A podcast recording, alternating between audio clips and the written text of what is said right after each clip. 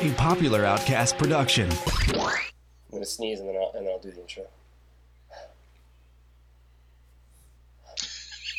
Oh. I, I called it out. yeah, yeah. It's like, all right.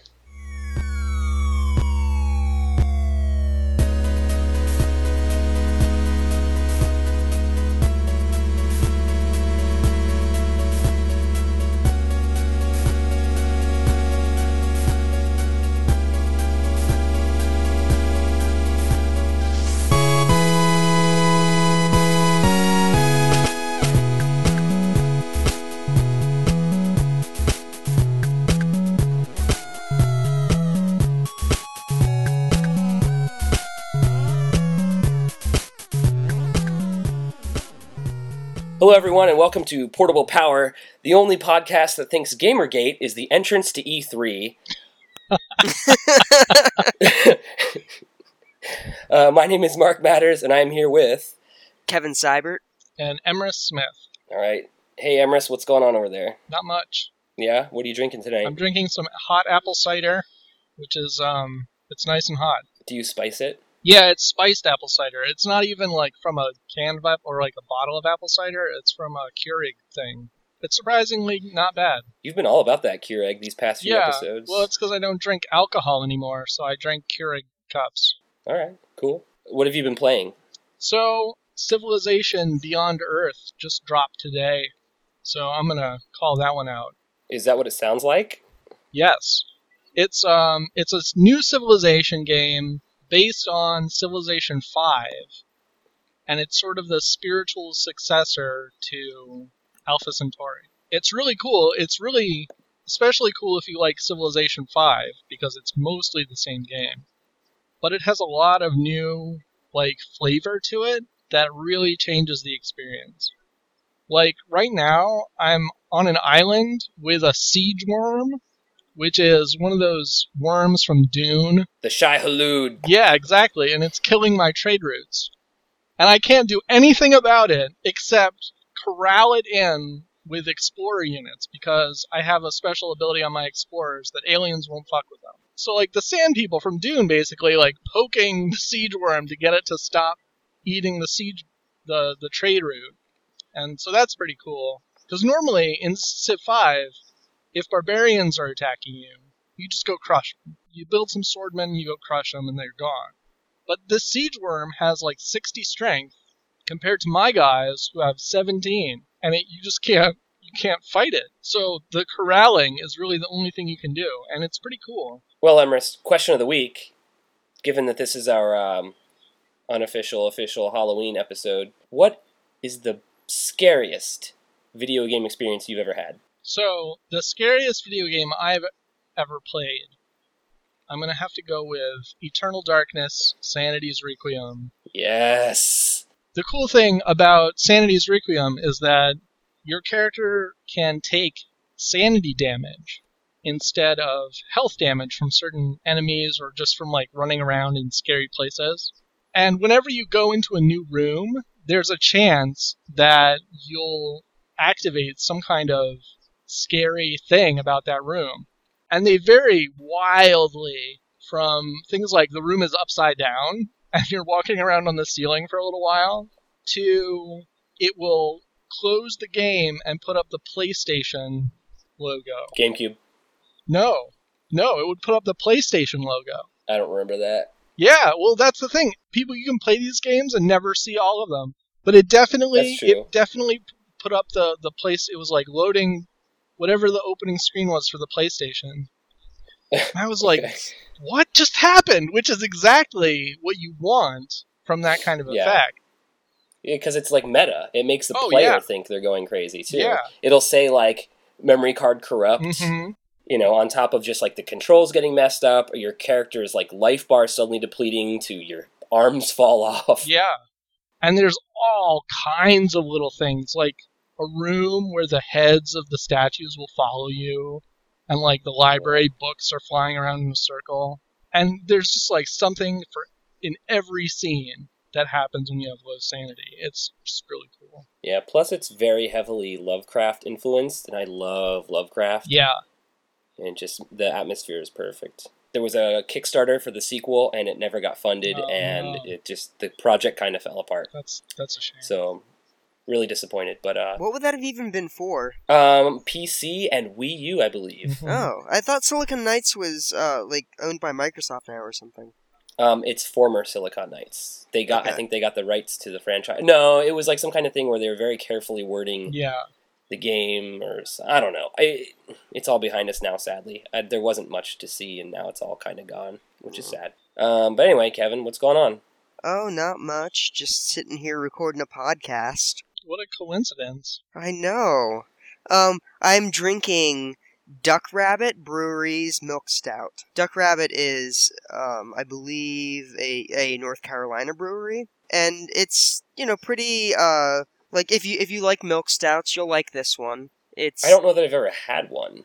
um they're sweeter than your standard stout, and they're also creamier. And this one hap- seems to have sort of a like I don't know, almost like a toasted flavor. Nice. What have you been playing? Well, you guys remember how, like, last episode I said that I was replaying TWEWY for the fir- for the third time, Yeah. uh, but I wasn't like playing it super seriously. yeah. Well, I finished it. I'm grinding for Shadow Matter and Dark Matter, so I'm balls deep. Wow. Man, it's only it's only been like two weeks. Yeah, yeah, I, I got a little nuts about it, but I've stopped on that for now because I finally sent my 3DS in for repairs yesterday. Oh. Um, I had yeah. had a chance to make it to the UPS store. It, it, it was working in um classic mode, but not in like the actual 3DS mode. Okay. So I, you know, I was waiting because like I first of all I couldn't get to the UPS store, but second of all, um, you know, with all the Ebola in the United States, I was kind of hesitant to send my 3DS anywhere, and I was like, well, there hasn't been Ebola in New York yet, where it's being mailed to, and so I mailed it out yesterday. This morning in the headlines, Ebola in fucking New York. I- I, you're you're being a little uh, uh, overcautious. Well, we're this is our Halloween episode, so we're talking about fucking Okay. scary literal, shit, man. literally, Okay. what are the chances of there being Ebola in New York? Period. Let alone that you would Yeah. have that thought the day before Ebola comes to New York. That is Well, no, like I had the thought like weeks before where I was Mm. like, ah, I don't know how I feel about sending this in because you know Ebola. So then I was like, you know, I think it'll be okay, and then I sent it, and the day after, it might be the most irrational fear possible to have. And it came I, I'm aware that it's irrational, but the good news is, like, start this week, I started working from home, so I don't have to fucking leave the house anymore. Yeah. Oh man. Yeah, Well, that's nice. yeah. Well, uh, question of the week: scariest uh, gaming experience. Well, Eternal Darkness was really scary, but the other one that I, that it was a toss up for, and I guess this isn't so much scary, but it's more macabre, is Monster Party for the NES. Oh. Hmm.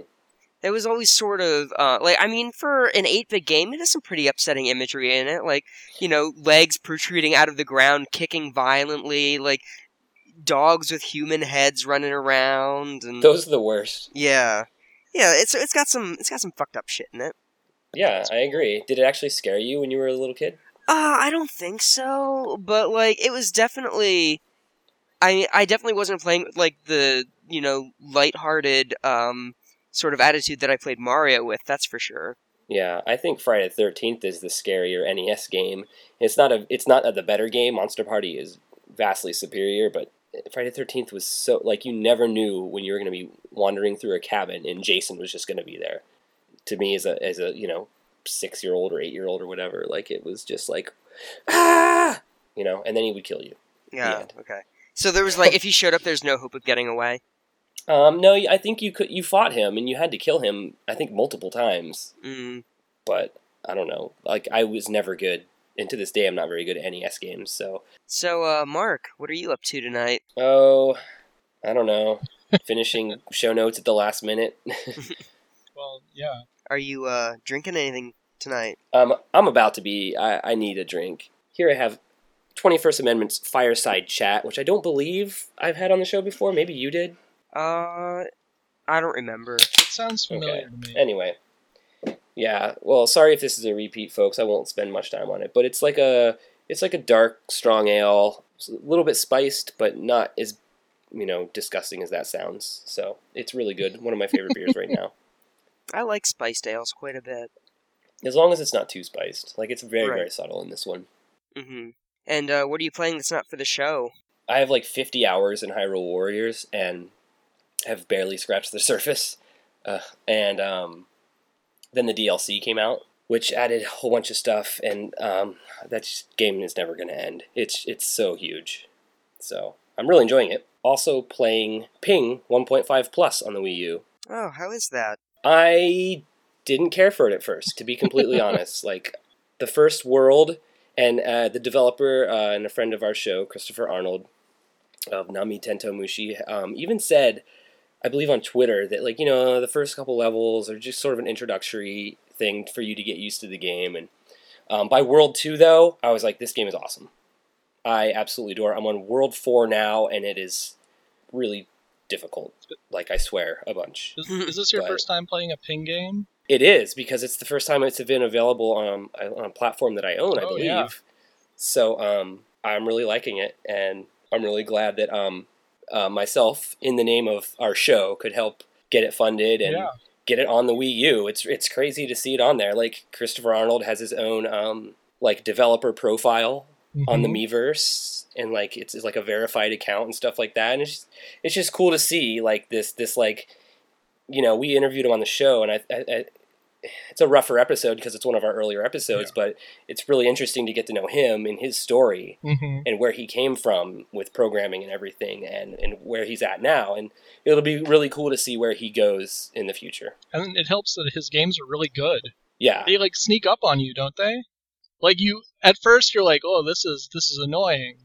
But then you you start getting accustomed to it. And you realize that the challenge is, is all like geometrical and you can sort of see the paths I'm really terrible at Oh, it. yeah. but um. they're hard. it, it looks it looks pretty good, all things considered. Like I know it started out as like a like a eight bit style game, Yeah. but it's it's now like full on like um, 3D graphics, I guess you'd say, but still in that simplistic style. It's still like huge pixels. Mhm. Like um, the graphics straddle between like Atari and like Minecraft, like somewhere in between those two. And there's a lot of uh, what do I want to say, like throwbacks to games that he obviously loves.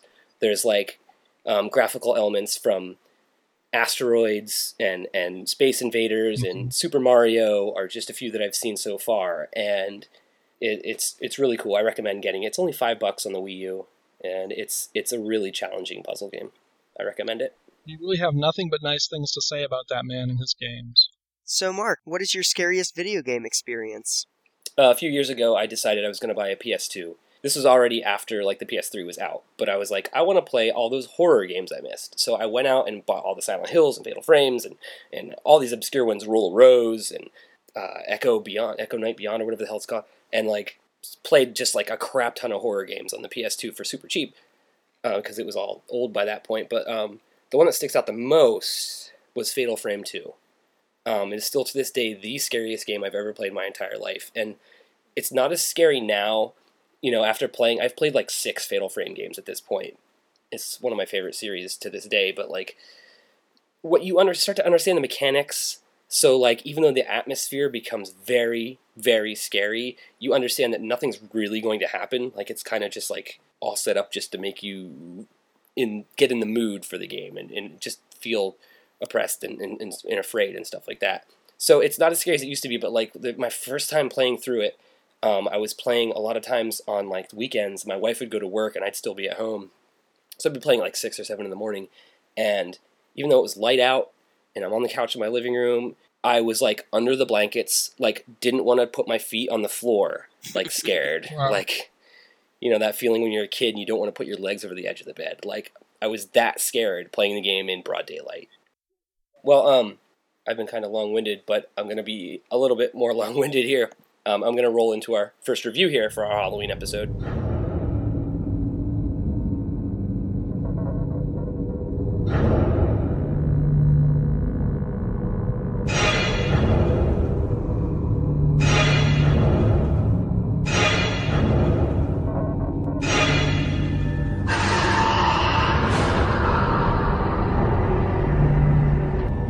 and I am reviewing Five Nights at Freddy's. This was developed by Scott Cawthon.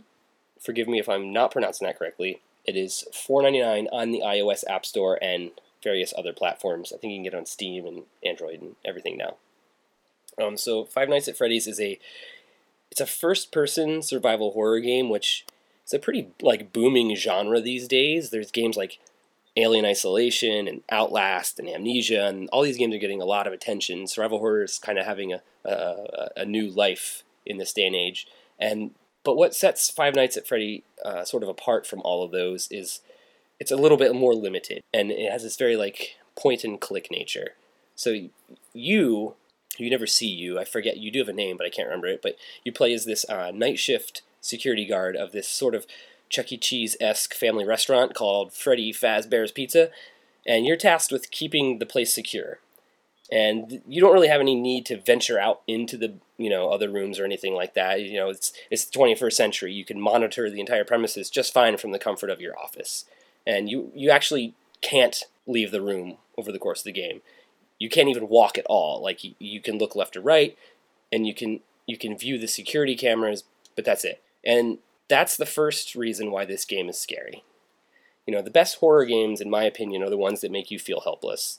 You know, it could be literally by giving you no weapons, like say, um, Haunting Ground or Silent Hill Shattered Memories, or maybe like um, you they have the player sort of question uh, what is real, or, or, if like escape or or victory is even a, a possibility, like in Eternal Darkness that we mentioned, or um, Silent Hill 2. Five Nights at Freddy's forces the player to remain stationary and just basically wait for your imminent death to come. Yes. And you have to endure, as the title implies, five nights of increasingly difficult shifts to reach the end of the game. And I think there's actually a sixth night that you unlock, but I didn't. I did not get to that point.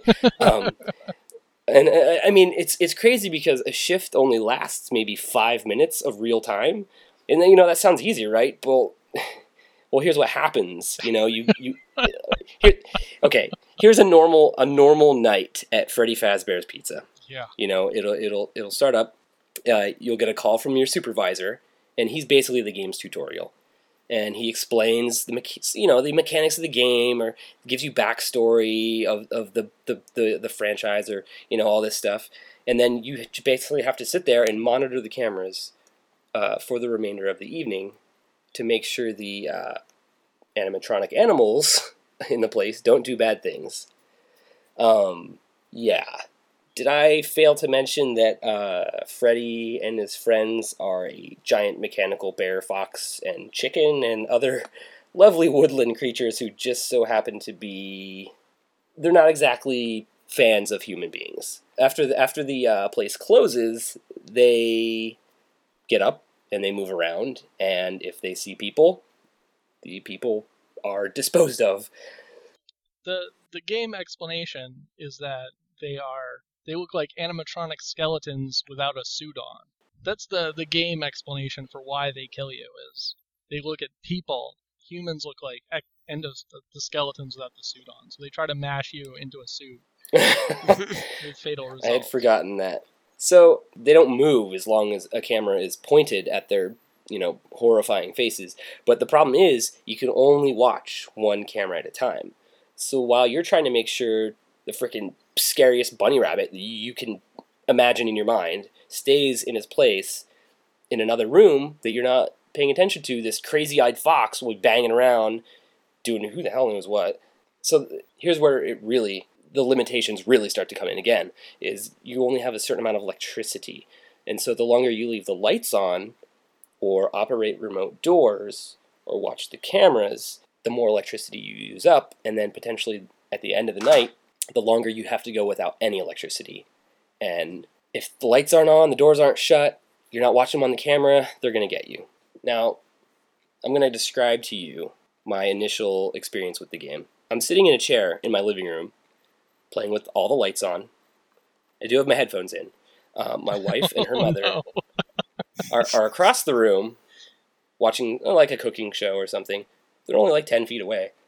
You know, I'm, I'm I consider myself a seasoned survival horror veteran. I've played most of the Resident Evils, Silent Hills, Clock Tower, Fatal Frame, all these. I'm like, I can take this. It's a little iPhone game.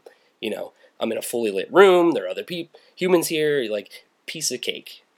First night of the game, whatever. Atmosphere is established. This game's kind of creepy. Very good sound design. Second night, I barely survive until morning. And at the very end of the night, there's this nightmarish chicken just staring at me through a window. Night three comes. I end up using most of my electricity monitoring all the noises around me, and at the end of the night, I have to go like two hours without any of it. So I have to ride out these last couple hours till sunrise, just kind of in the dark. Then, clank, clank, shuffle, shuffle. like I'm kind of sweating here. Out of the darkness, at the real, the very end of the night, in like less than half of a second, you, I just see this flash of a face that looks like a, like a broken mechanical Disney nightmare, and it's just emitting this horrifying screech, and then the screen the screen just goes to static. so I rip the headphones out of my ears and basically like throw my phone, and that was it. Um, so, needless to say, I can't recommend the game much higher than that. Um, it, it- I mean, especially if like getting scared out of your face is something that you enjoy. I mean, I have to I have to give props to Scott Cawthon for m- making a legitimately scary game that I it's for an iPhone. Like it's it's pretty pretty impressive. And good news if you are already a fan of the game, um, the sequel is already in the works, and it already looks to surpass the original in every terrifying way possible. But you want to know what's even scarier than Five Nights at Freddy's? What's that? Five Nights at Freddy's fan art? Sexy chicken. Ew! Please tell me you made that up. No, I'm looking at it right now. oh no! It's wearing a thong. Oh. Mm. Is nothing sacred? yeah. I um I picked up my game amongst a bundle, and at first I was gonna I was interested in Five Nights at Freddy's because it sounded like it had interesting mechanics. But Yeah. then I when I sat down and played it, I died three times on the first night because I just I couldn't figure out I could not figure out how to play this game. It seems, Yeah. it seems like everything that you do drains all the power, so I got frustrated. And then I realized that I was frustrated by the game doing exactly what it was trying to do to me. And I was like, I can't review this because I kind of hate it, but it's clearly a huge success. yeah, I understand completely.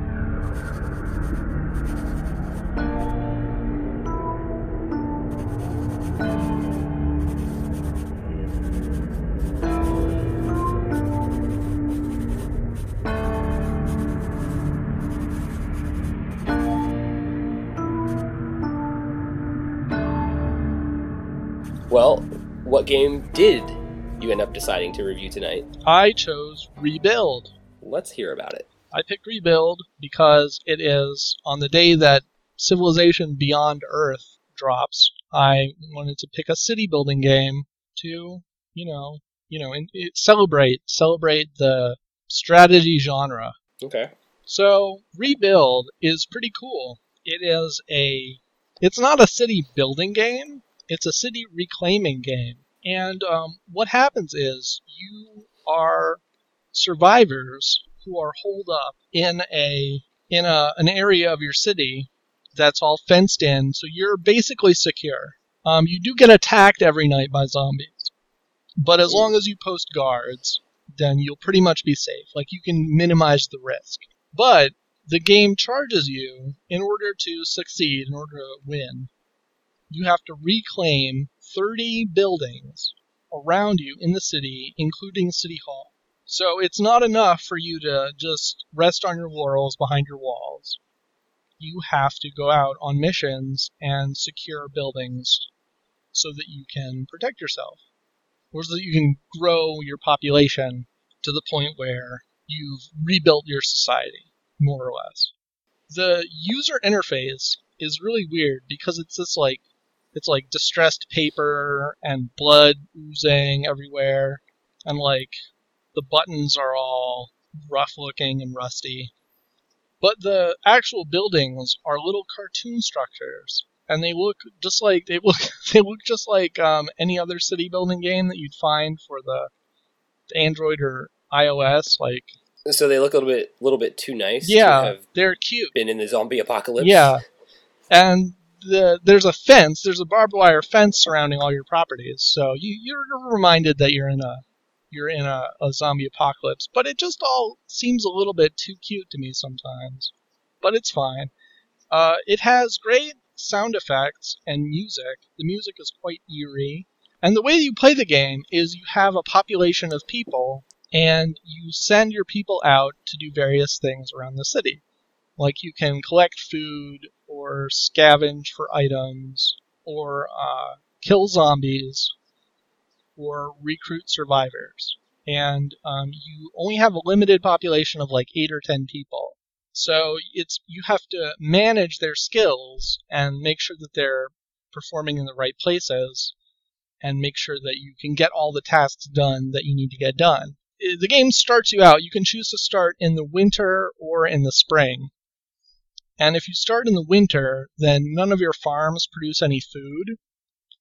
So it's really important that you get your guys scouting out around the city to find food supplies. So you spend a lot of your time sending your guys out, and you have to scout and find food. And then if you want to reclaim a site, you have to send your guys to uh, kill all the zombies there, and then another mission to reclaim them. So getting all of the benefit out of a site requires like four days, and the whole time all of your population is eating food. And at the end of every day, there's a chance of some bad thing happening when the zombies attack. You also have to uh, manage your player's happiness, your your your your population's happiness, which I ended up having no problem with because in a few places I found old porno magazines, which all told raised my happiness up to 75%.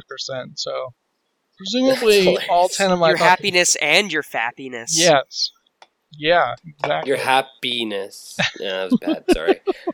the game is actually pretty robust. Like it looks like it should be like an indie, you know, sort of game where you don't expect the production value to be that good. But it has Mhm. like it has a good strategy layer. Like you can see where the zombies are and like what places you've scouted. It has graphs and like complex charts showing like all of your survivors, what your food is doing, your happiness. 75% from events. So, porno mags. You can see your defenders, like how dangerous you are, how dangerous your circumstances are.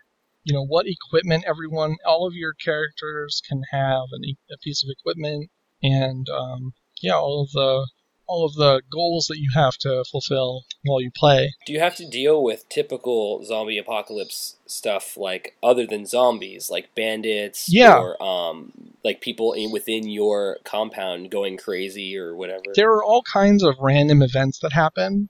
Like I happen to get a lot of really good luck with um, my food income. Like people drop by to give me food all the time for some reason. Apparently they feel sorry for me. The only negative event I've had so far is that I got raided by bandits and they took three food, which is not That's that it? much. Yeah, no. they stole a sandwich or something Why didn't they just go to a soup kitchen and ask for dinner? because I've raided all the soup kitchens. So you're the one. Yeah, I'm like the You're governor. Monster. I'm like the governor from The Walking Dead. I have my Yeah. n- nice walled-in little community where everyone reads pornography. you give and you take. So for me right now, food management is the big problem, and actually I clicked end day without assigning any workers accidentally just now, so I just lost a whole day's worth of food. So I- I'll probably restart the game now. I actually think that during the winter it doesn't make any sense to expand. Like I invited in some um, recruits. I recruited some survivors, and I actually feel like I should have left them alone until the end of winter because I just have to feed them. And they the the survivors, the more people you have in your town, the more missions you can go on. But honestly, like the missions aren't hard. Like scouting only requires one person. I mean, what is that like? Is it like like a Warcraft kind of thing where you're just like, oh, click here, they go here, and they kind of like just automatically do their thing, or do you have to actually guide them? There's actually there's not a lot of like this is I think the biggest flaw of the game is there's not a lot of active gameplay necessarily. Um, the way A lot of watching. Yeah, the way the missions work is you tap on a building, you select, let's say, scout the area, then you assign people to it, and then you do that until all of your people are assigned, and then you hit end day, and you get your results for the previous day's worth of missions.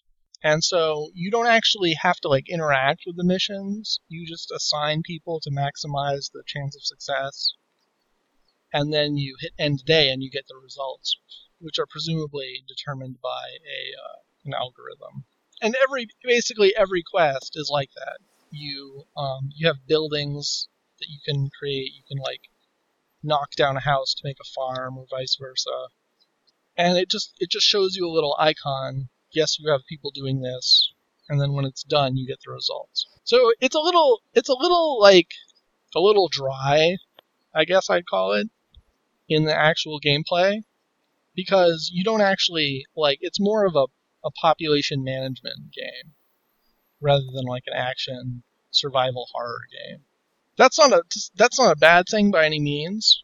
Yeah, It's it's um it's pretty well designed and it seems to have some depth. So overall, I quite like it. I would give it four brains out of five brains.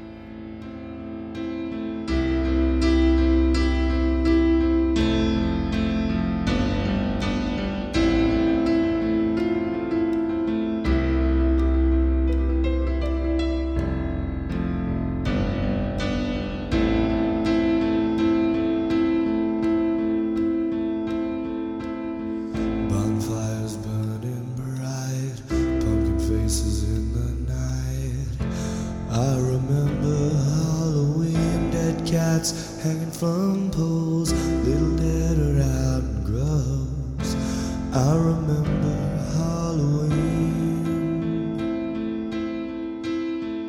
Before I let Kevin start his review, I, I promised faithful listener Daniel that I would play a game that he recommended. and I'm not going to give a full review. It's an older game. Um, it's called Powder Game Viewer. And when he sent this to us, I was like, what is this game? I downloaded it to try it out, and then after a few minutes, I'm like, what is this game?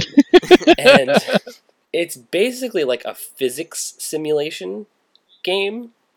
And he posted a bunch of stuff on our Facebook where he made like art using all the different um, elements. So there's all kinds of things you can experiment with, like water, ice, sand, steel, glass, magma, um, nitroglycerin, like all these different things.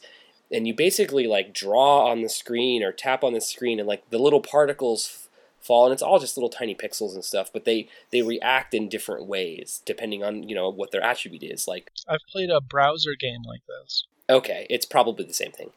If you put a bunch of like organic matter down, like plants or whatever, and then just throw some magma on it, it's gonna burn those, and then you can throw water on the magma, and it'll like cool down the magma and create like rocks or whatever. So it's it's for me, it became like this um, god simulator.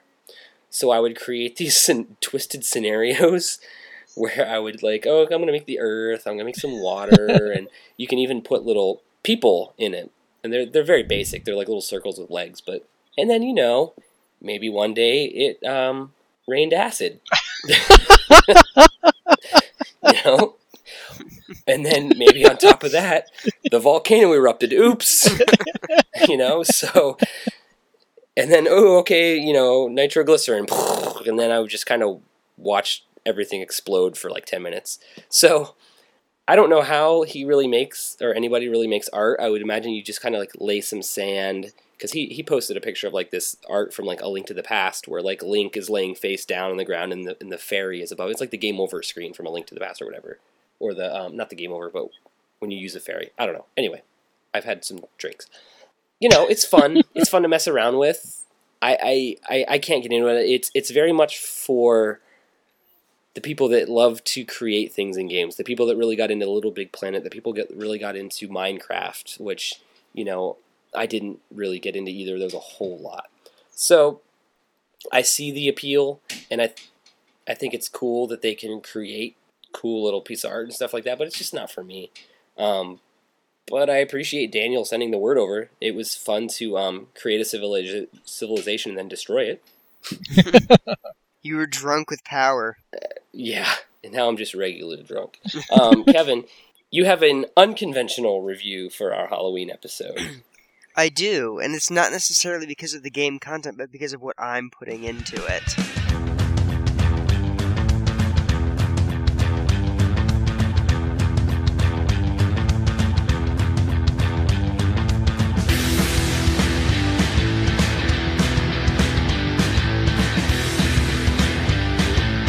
Alright, the game that I'm reviewing is the Pokemon trading card game for the iPad.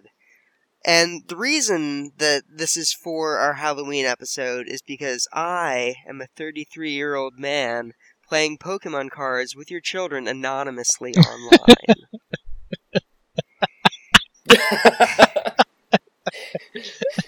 anyway, There's nothing scarier. there's nothing scarier than that.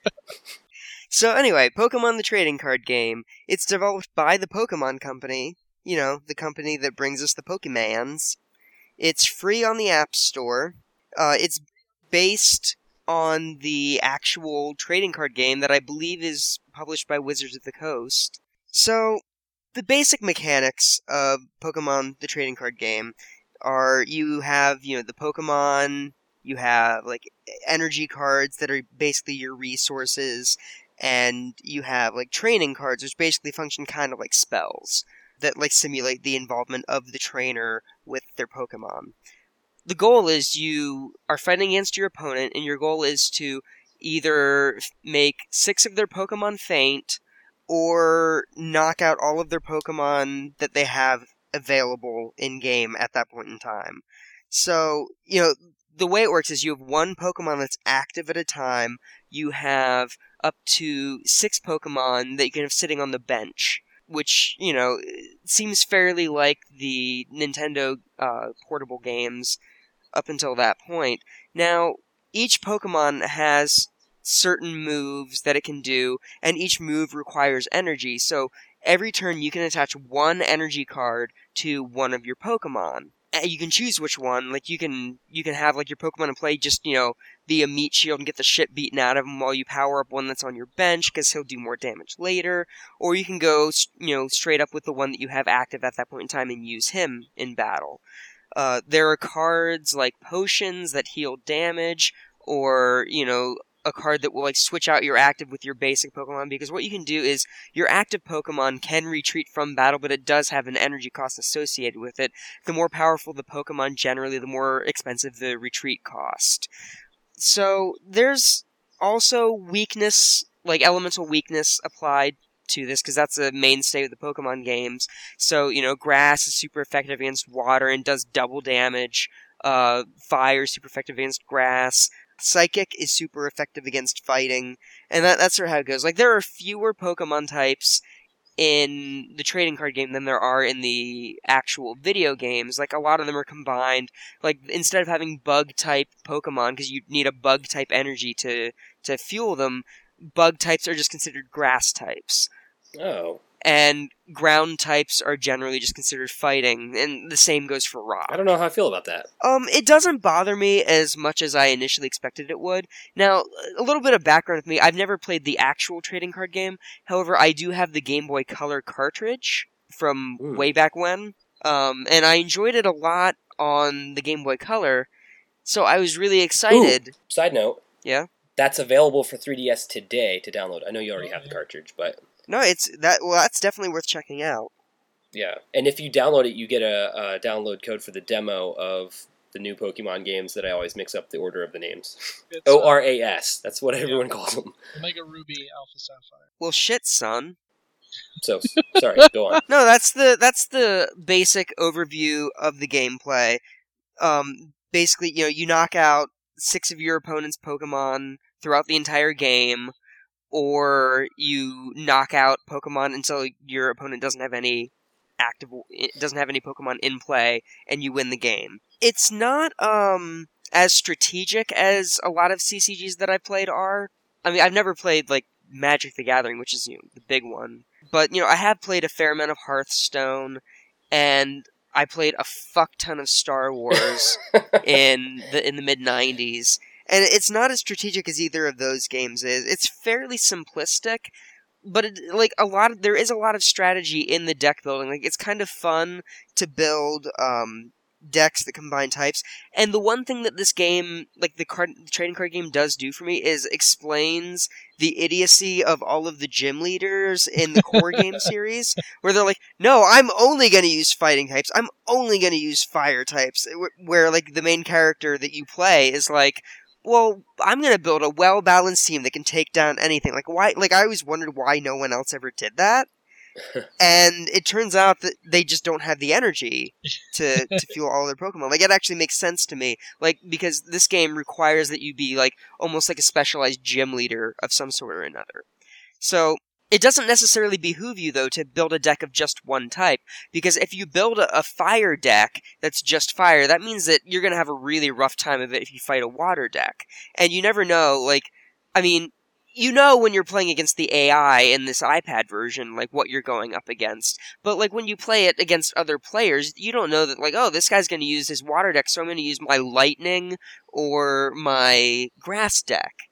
So it um definitely makes sense to diversify a little, but you still have to go sort of like a main type.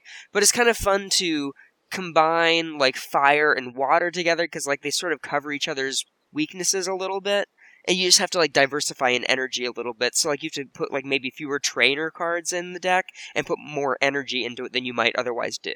But yeah, I, like I said, it's it's not necessarily as strategic. A lot of the times, I discovered that many of the games I've gotten into have really come down to who evolved their Pokemon first, and because really, like the second or third stage Pokemon can KO a lot of the basic Pokemon in just one shot so you you always have to start with a basic Pokemon. So you can't just like drop a Charizard into play right off the bat.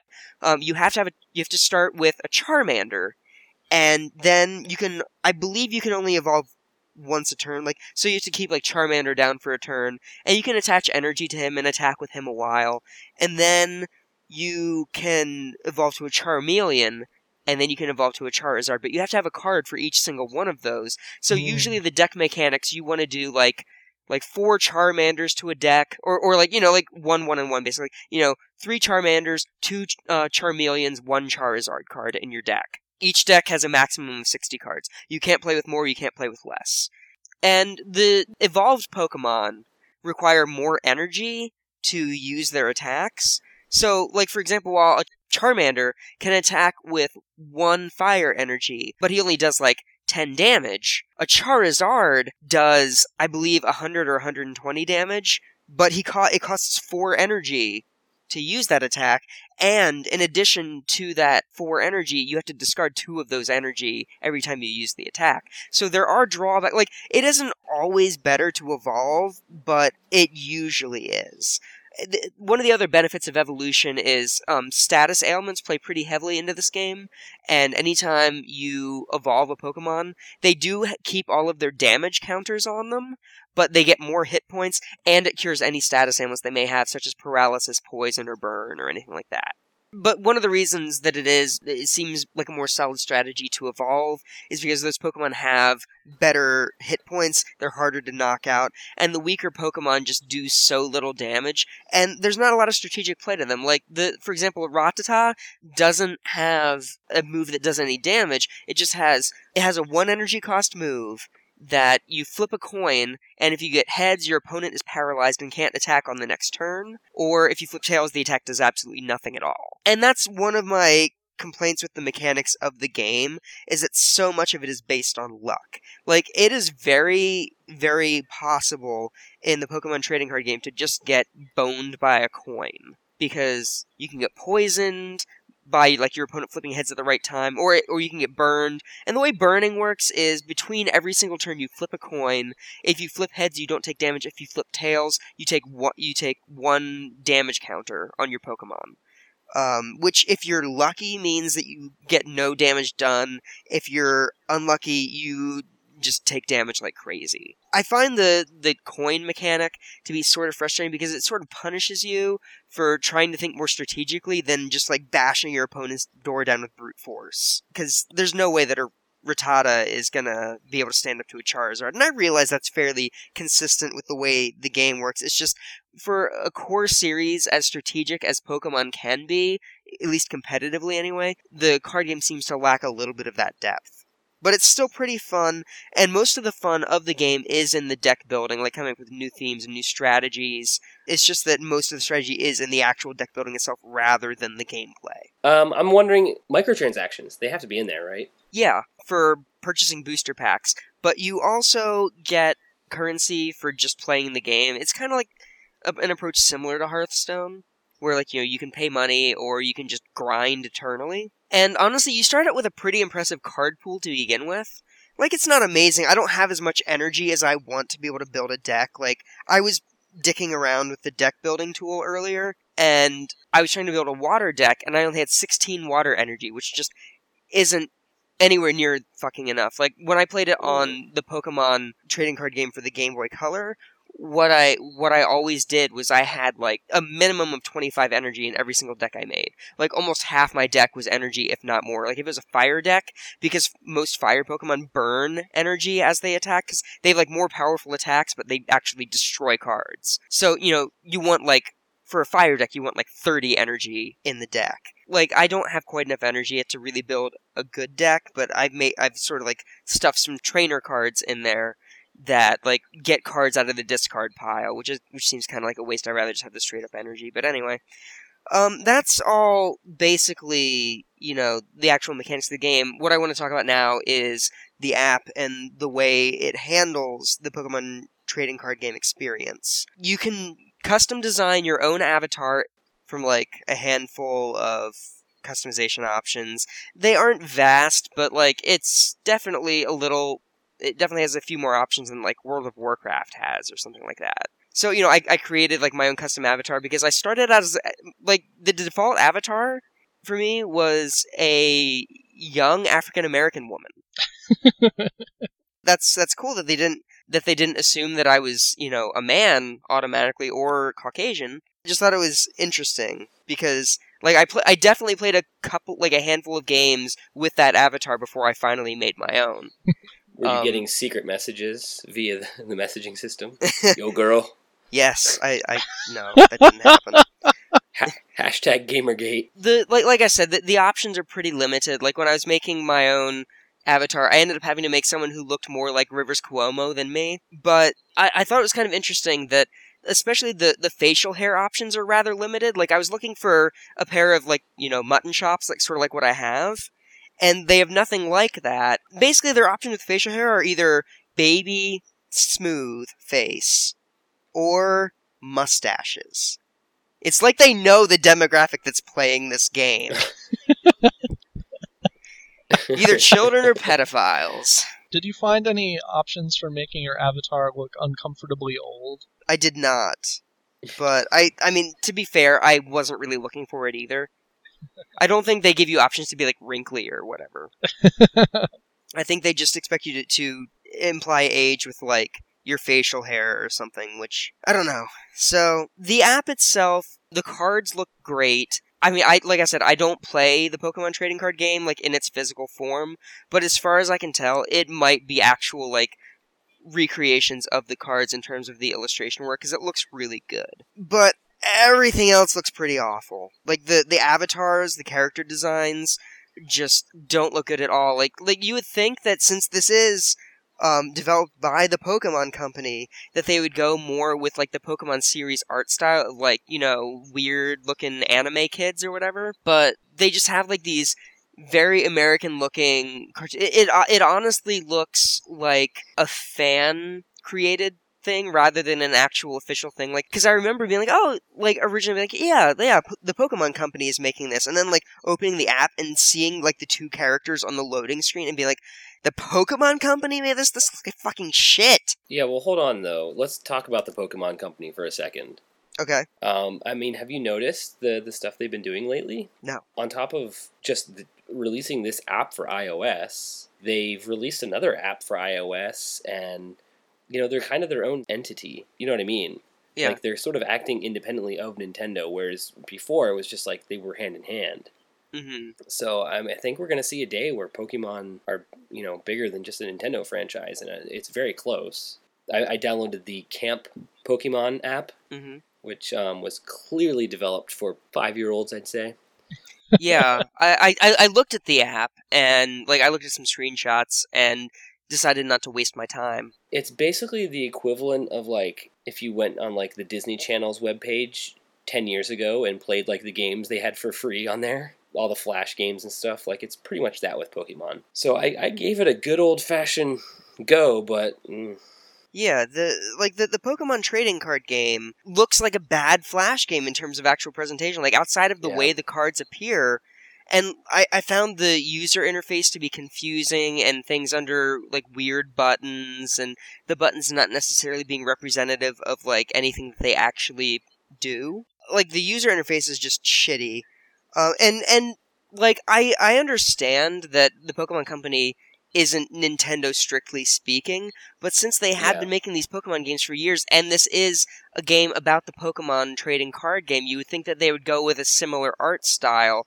espe- Yeah. or at least come up with something better than this fucking shit show that they ended up using. Like the Game Boy Color game looked much better. Oh, that's weird. Well, I think the problem is then they're doing the opposite of what they should be doing. Like, because these two apps that they've released in the past month, the, the trading card game and Camp Pokemon, are terrible. And I think they need Nintendo. And I think if they try to break away, they will suffer. Unless they get another, like, uh, great developer behind them. But I think developing games on their own without that, like, supervision, you know, Nintendo is so strict with Mhm. you know they're on top of their crap like they want their polished perfect games out on day one hmm i think without that like this is what we get That's too bad. That's the thing. Like the, the game is also kind of glitchy, uh, and it's nothing. It's nothing horrible. Like I had problems getting the sound to work for a while on my iPad. The the sound just wouldn't play in the app. And then I did get the sound to play in the app, and I was like, "Can I please break the sound again? This is fucking horrible." Like the other thing is like you know for for a game, and maybe there are copyright issues at play here, but for a game series that like when we did that episode about great video game soundtracks, Pokemon Red made one of those songs yeah uh, like one of my three songs for that episode. And the music in this game is just fucking atrocious. It's not good at all. Yeah. Um, and it's repetitive, and there's maybe like two or three different songs on the whole thing, and there's nothing noteworthy about them. I bet that is a, an intellectual property issue. I mean, that's the only good reason for the music in the game to be this bad. It's just they couldn't, they didn't have the rights to it. That's the only good reason. Another thing is, the game, well, first of all, it takes up a lot of space on the iPad. Like, it takes up a gig and a half of memory. dang Yeah, like, by comparison, Hearthstone, fucking Hearthstone, which is like a, a much more polished experience, takes up like 500 megabytes. hmm hmm And like in order to install iOS 8 on my iPad, I had to delete the Pokemon trading card game so I have enough memory space to install it. Wow. that's funny Like it's just kind of stupid how much memory the app actually takes up. Especially since like it supposedly has cloud storage Wow. because like when I deleted the app, you know, everything was saved in my account. That sounds like unoptimized software. That's and that's the next thing I was getting to because the load times on everything are fucking horrible. Loading games takes forever. Loading the actual app takes forever. When you buy a pack of cards, the cards have to load. Wow. Like it's just pretty bad. And I'm not gonna. I mean, my internet's not the best, but it can't be that bad. Like I normally, I mean, tonight I've been having issues, but I can normally stream Netflix like all fucking night and have no problems. I'm saying fuck a lot. You're wasted. yeah, and horny.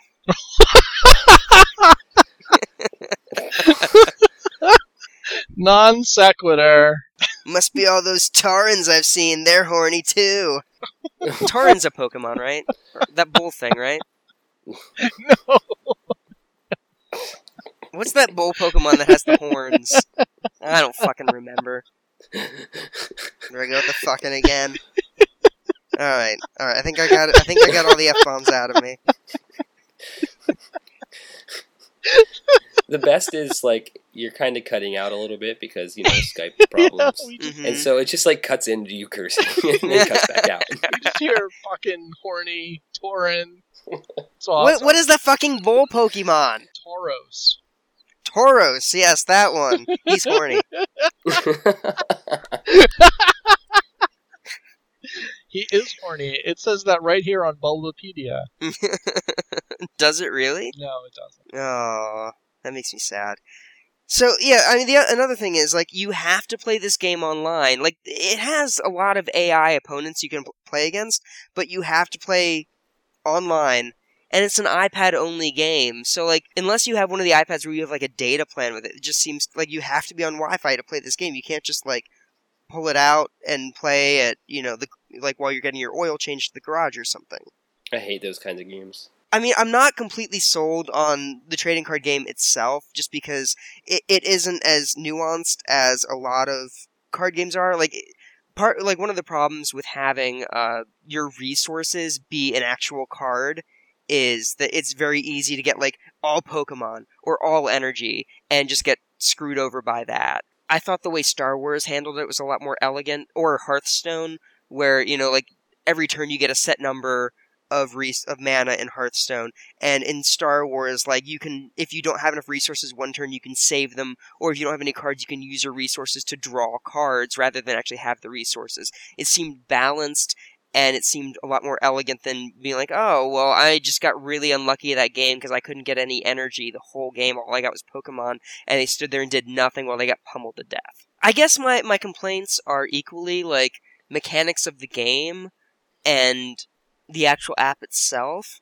I have very fond memories of the Game Boy Color game. I just found that to be a much more positive experience. I mean, the obvious drawback being that you can't have expansion packs in the long term. Like outside of the initial like 200 some cards you can get in the Game Boy Color game, you can't get anymore. And this has the potential to update, but I just didn't find it to be as enjoyable as the Game Boy Color version. I've had Pokemon on my mind a lot lately. Yeah. It was um, I don't know, just I saw the hype with the new the new games. You know, the more that's coming out, and then you know I, how I was up until last year, super Yeah. anti Mhm. all this stuff. But like even uh, editing our last episode, I put in one of the Pokemon songs that was in um, Smash Bros for 3DS. Mhm. It was the Lum- Lumiose City song, and like ever since then, I'm like I miss playing X and Y. And I feel like that game didn't get its fair share. Like, I don't know. It just seems too quick to have another Pokemon game coming out and we're just ditching X and Y. That's how Pokemon's always been, though. It's never been a yearly franchise, though. For a frame of reference, Ruby and Sapphire came out in 2003. I don't think uh, the next entries, Diamond and Pearl, came out until 2006 or 2007, even maybe. I've always I've always found that the generations tend to be pretty short within generations. Like there's like two Generation Five games and then more like a year later. Well, no, what what they what they've always done is like they did like red, blue, then yellow, and then they did gold and silver, and then crystal, and ruby and sapphire, and then emerald. Um, and yeah, like that was like the the one the third version of each generation that came out was always seemed to be like kind of like the definitive version. It had its own unique legendary, and with I think with the exception of yellow, I don't think yellow did that but it was more or less the same game. It was just like, okay, you know, you can catch them all in this generation one more time, and here are a couple unique ones that we're throwing into this too. Here's what happened in Generation Three: Ruby and Sapphire, 2002 2003. Fire Red and Leaf Green, 2004. Emerald, 2004 2005. Oh, wow. Yeah. That is really close together. There's like two years in between the Japanese and the American releases. In fact, Black and White, Black 2 and White 2 came out a year apart. Same thing with Diamond, Pearl, Platinum, Heart Gold, and Soul Silver. I don't know. Uh, I I was just kind of like I don't know. I haven't played a lot of great RPGs in the last decade, I'd say, and like first time playing through Pokemon X, even though the story and the dialogue are not great, it still felt like one of those old RPGs I grew up with. Yeah, And just hearing hearing that music and like seeing all the hype for the new game, I'm just like, I want I want to do that all over again. I want to experience it all over again. So I've been looking forward to ORAS also. And so I've been thinking, like, if I want to play Pokemon so badly, why don't I go back and play X and Y? Hmm And it's actually, like, kind of hard to come up with stuff to do in that game. If you go online and look at the post game content, there's actually a pretty decent amount of post game stuff to do, like getting all the legendary stones and all that, or the sorry, the mega evolution stones and all Mhm. that crap. Obviously, the end game stuff is all battling or collecting. And collecting is fine if you don't mind grinding a lot. And you also have to have somebody to trade with because a lot of the evolutions, there's always like five or six evolutions every like set that you have to trade with. And so if you're like the only one you know still trying to collect stuff in Pokemon X, it becomes kind of a pain in the neck to be like, "Hey Kevin, could you get on Pokemon and trade me my Yeah. Kingdra so that I can, you know, go back to grinding?" I don't think I've even had Pokemon X in my DS this year. oh, wow. No, it stayed in the mind for a while, but I'm I'm I'm poor. I really love Pokemon, and I'm absolutely going to get the new game, and I'm going to play it like crazy. I'm going to put 200 hours in it, and then I'll probably never play it again for a year. all right. Well, before we get all crying like it's Link's Awakening, I'm gonna move on to my review for Our Portable Past.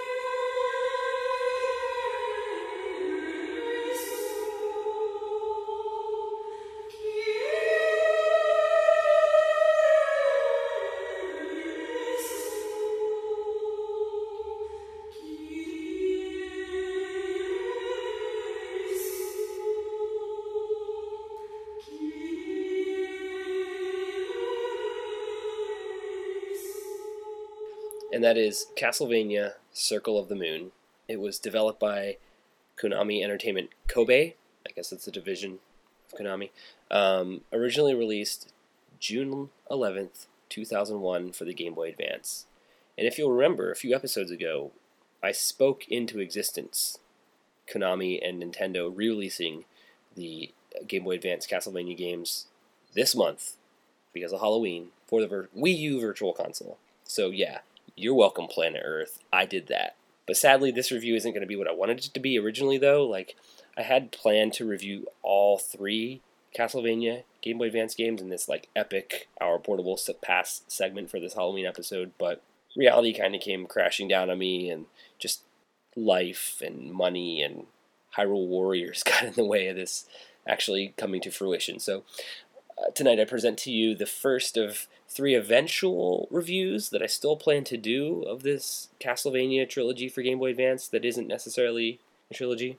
Um, Circle of the Moon was a Game Boy Advance launch title and one of the two games that I got uh, at launch, along with F Zero Maximum Velocity. And the original Game Boy Advance hardware, if, if you'll recall from our lovely Game Boy Advance episode, um, was not backlit. So the combination of the hardware being difficult to see to begin with, added with this game being a dark gothic style adventure means that like most people who played it on the original hardware probably now need like LASIK surgery from hours of like squinting and straining their eyes. Fortunately, this is what am I trying to say? It's it's been corrected uh, for the virtual console release. Obviously, you know, playing it either on your TV or the the Wii U gamepad is for me an, an enlightening experience. Like I see what you did there.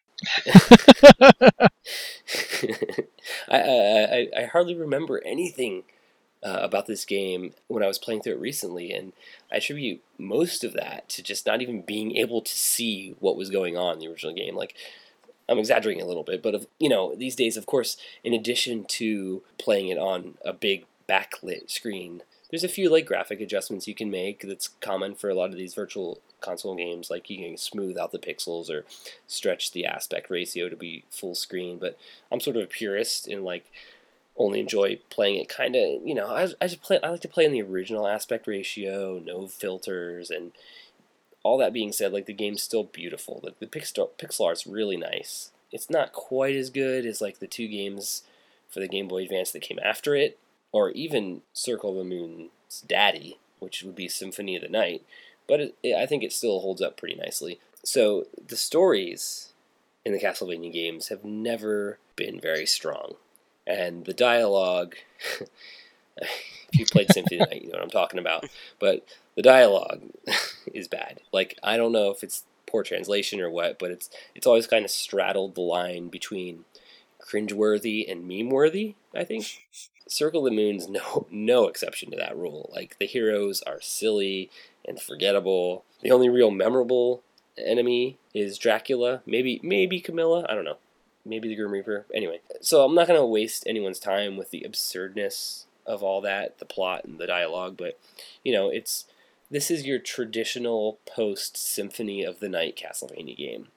You know, there's side scrolling, backtracking, magic items, big bosses, and some kind of new feature or gimmick in store for you. You know, your primary weapon is your your trusty Belmont heirloom whip and um, you'll gather that usual arsenal it's secondary to the whip that is like you know your axes your holy water your crosses and, and then you can also gain abilities like you know a double jump or a wall kick or that kind of stuff but new to to the series and i think exclusive to this game specifically is the dss system and that's short for dual setup system i guess that's redundant to say dss system anyway eh, it's a menu where you have two rows of cards that unlock, you know, when you kill certain enemies. And then you can combine one card from each row to create just this huge variety of effects. There's like 20 cards, so I don't know, you do the math. So for example, you'll you'll combine two cards and you'll activate um, say like a, f- uh, a fireball shield that circles around you, kind of like the, the leaf shield in like Mega Man or whatever. And then maybe you'll switch um, one of the cards in one of the rows and say uh, you'll get a flame whip maybe if you just kept the fire card in place or if you if you swapped out the other card we'll say it's a shield card you'll, you'll have an ice shield instead of a fire shield and so i don't know the cards have cooler names than that like i don't know mercury venus and all that but like i'm just trying to like simplify to help you all understand but like it's this awesome addition to the series and the only downside to it really is how freaking like rare the card drops are. If you want to collect all of them, you're to spend like hours grinding certain enemies and then you kill them and then you leave the room and you come back so that they respawn and then just lather and rinse and repeat. Regardless, it's a really cool system. I really like experimenting with different card combinations. Earlier, I mentioned how much I like the graphics, and I think they really shine on the enemies, specifically the gigantic bosses. Like the animation's okay, but when like you're fighting this like two screen tall zombie dragon duo or like this sadomasochistic goat in some kind of medieval torture device like you're not going to hear me complain about the this the so-so animation. Like this does though lead me to like one of my major complaints which is the difficulty. Like you can grind and level up and get like better armor and all this stuff but like if you just try doing a simple playthrough like i've been trying to do without any grinding it's really freaking hard. Like next to impossible. The bosses are not friendly. Although, like last week or something, I, I jokingly posted to Miiverse this screenshot of the zombie dragons and like just caps lock caption of "I quit." to be completely honest, I have not gone back to the game since then. there are like unlockable modes that you can get if you beat the game under certain conditions. I never spent much time with any of them. Um, I unlocked one or two of them on the original hardware, and they're basically they're basically the main game with your character starting out with like different stats and but you know maybe he has increased magic this time or increased strength and you know one of your other stats or something are drastically reduced or you can't use any magic or secondary items at all or something like that it's it's basically hard mode under various different circumstances and i don't know it's not incredibly appealing but i don't know it's there all in all, I, really think it's a it's a pretty strong Castlevania game. It's certainly better than anything we've been seeing these past few years. I, I just think with like with the with the option of adjustable difficulty, it would be a lot better. But I, I can recommend it if if you want to play it on the Wii U Virtual Console. It's like eight, eight bucks or something like that. And really, like you, you were saying that you can level your character up. So, like, if I mean, if you are having huge problems, you can just grind for a while. Yeah, I just don't want to. It's a side scroller. Yeah. It just means wandering around, smacking at giant knights that shoot me with electricity or whatever. They do have some pretty funny enemies in the game, like we're just ridiculous. One of one of the ones that I've been seeing people post about a lot on Miiverse is there's various different skeletons. You'll have like regular skeleton, skeleton archer. There's skeletons that throw bombs, and one of them is skeleton athlete. I think we can all agree it's ridiculous. Does he score the touchdowns I don't. I don't know what he does. and get homecoming king? yes, he does all of the above. But yeah, eventually I'll get around to reviewing the other two Game Boy Advance Castlevania games because I think they're all very good. This is actually the worst one. Circle of the Moon's probably the worst of the three, but it's still better than you know Lords of Shadow or whatever the heck the new ones are called. Yeah, well, if you had the patience to play this on the original Game Boy Advance hardware, like this must have been a real treat. I played through it a couple times on the original hardware. Dude, I I'm still convinced that that, that system is why I have tendonitis to this day. In addition to just like trying to find perfect light, like it's just so uncomfortable to play for long periods of time. It was Mario Kart Super Circuit that destroyed my hands. I think Mar- I think every iteration of Mario Kart destroys somebody's hands. Okay. Like power sliding, getting the, getting those sparks, Yeah. particularly with um the 3DS iteration of it. That was just really hard on on like between uh like my index finger and my thumb.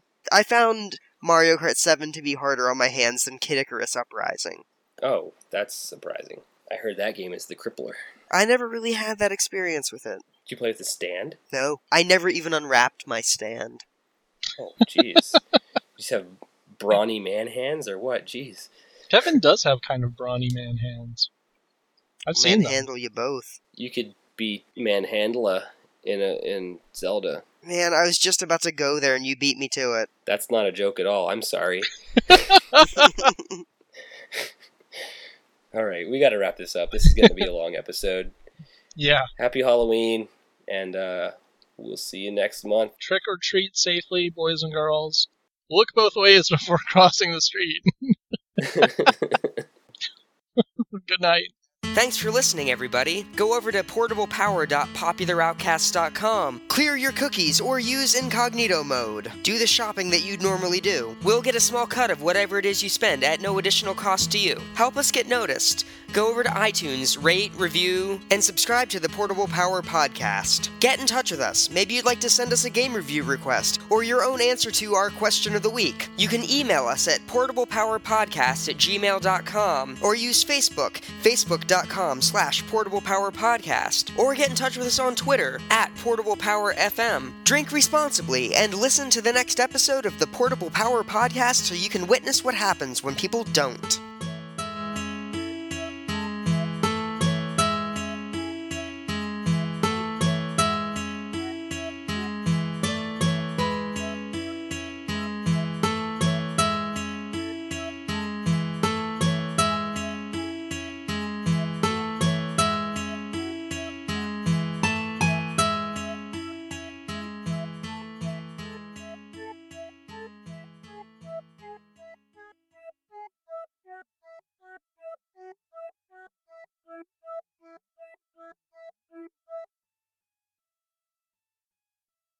Can you hear Natalie and the baby going at it?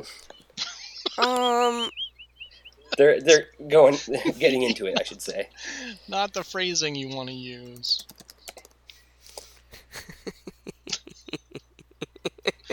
Sorry. No, it's okay. I'm not responding. I'm just not responding because I'm typing out things.